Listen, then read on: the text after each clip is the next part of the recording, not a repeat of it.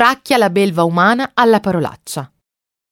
Cencio la parolaccia è sicuramente un locale stravagante dove andare a cena.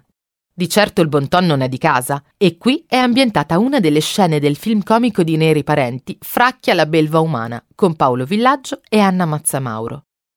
Nel film Lino Banfi, che interpreta il commissario sulle tracce della pericolosa belva, è appena entrato nel locale e inizia un divertente battibecco con lo strimpellatore che lo accoglie insultandolo, come è consuetudine del ristorante. Nella pellicola il locale viene ribattezzato da Sergio e Bruno gli incivili, ma è chiaramente ispirato al ristorante romano Cencio la Parolaccia, famoso per gli insulti e le parolacce dette ai clienti, dal personale di servizio e dall'animatore.